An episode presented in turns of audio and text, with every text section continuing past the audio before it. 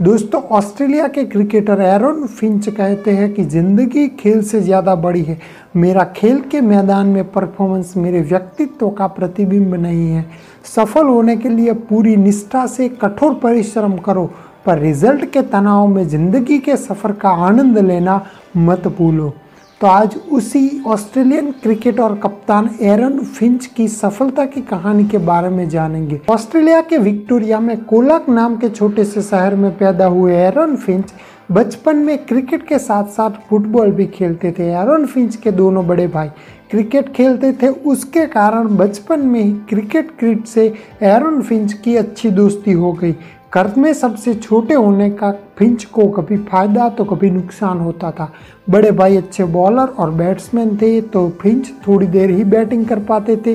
बाकी समय उनको बॉलिंग और फील्डिंग ही करनी पड़ती थी। पर घर के मैदान में ही क्रिकेट की बेसिक ट्रेनिंग मिलने से फिंच में ज़बरदस्त पावर आ गया था।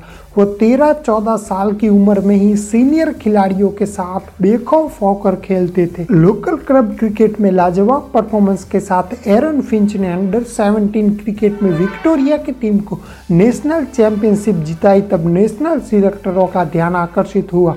एरन फिंच को 2006 में श्रीलंका में आयोजित अंडर 19 वर्ल्ड कप की ऑस्ट्रेलियन टीम में शामिल किया गया। उसके चार साल तक डोमेस्टिक क्रिकेट में रनों का पहाड़ खड़ा करने वाले एरोन फिंच को 2011 में इंग्लैंड के सामने खेली गई टी ट्वेंटी में पहली बार मौका मिला। टी ट्वेंटी में लगातार लाजवाब परफॉर्मेंस दिया। ऑस्ट्रेलियन सिलेक्टरों ने उनको वनडे में भी मौका दिया। पिंच ने अपने पावर पैक परफॉर्मेंस देकर अपनी प्रतिभा साबित फिर भी करियर के शुरुआत के कारण और इंजरीज के चलते सिलेक्टरों को प्रभावित नहीं कर सके। ऑस्ट्रेलिया के क्रिकेट कल्चर में कठिन कंपटीशन के बीच सिर्फ़ परफॉर्मेंस के विचार से घिरे रहते फिंच को 2014 में इंग्लैंड की यॉर्कशायर काउंट्री का कॉन्ट्रैक्ट मिला। उस दरमियान फिंच न्यूजीलैंड के क्रिकेटर कैन विलियमसन के साथ संपर्क में आए।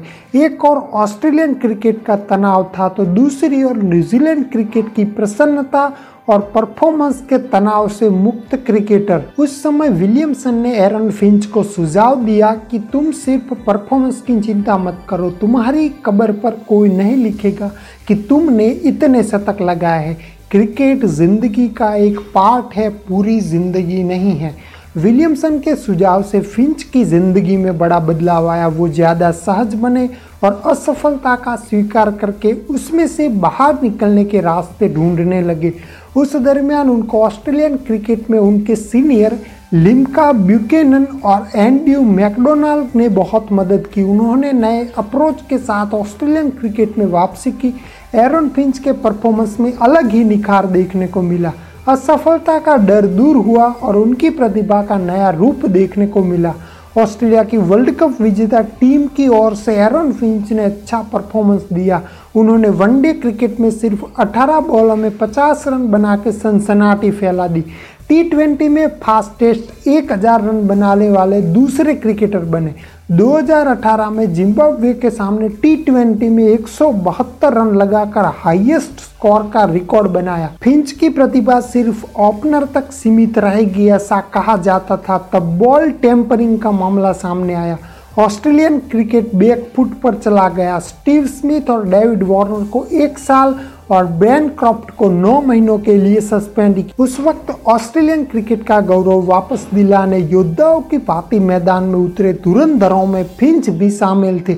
उन्होंने अपने परफॉर्मेंस और कैप्टनशिप की कुशलता के सहारे टीम को अपनी पहचान और गौरव वापस दिलवाया है। तो दोस्तों, आज के लिए बस इतना ही। मिलते हैं अगली वीडियो में। तब तक के लिए जय हिंद, वंदे मातरम।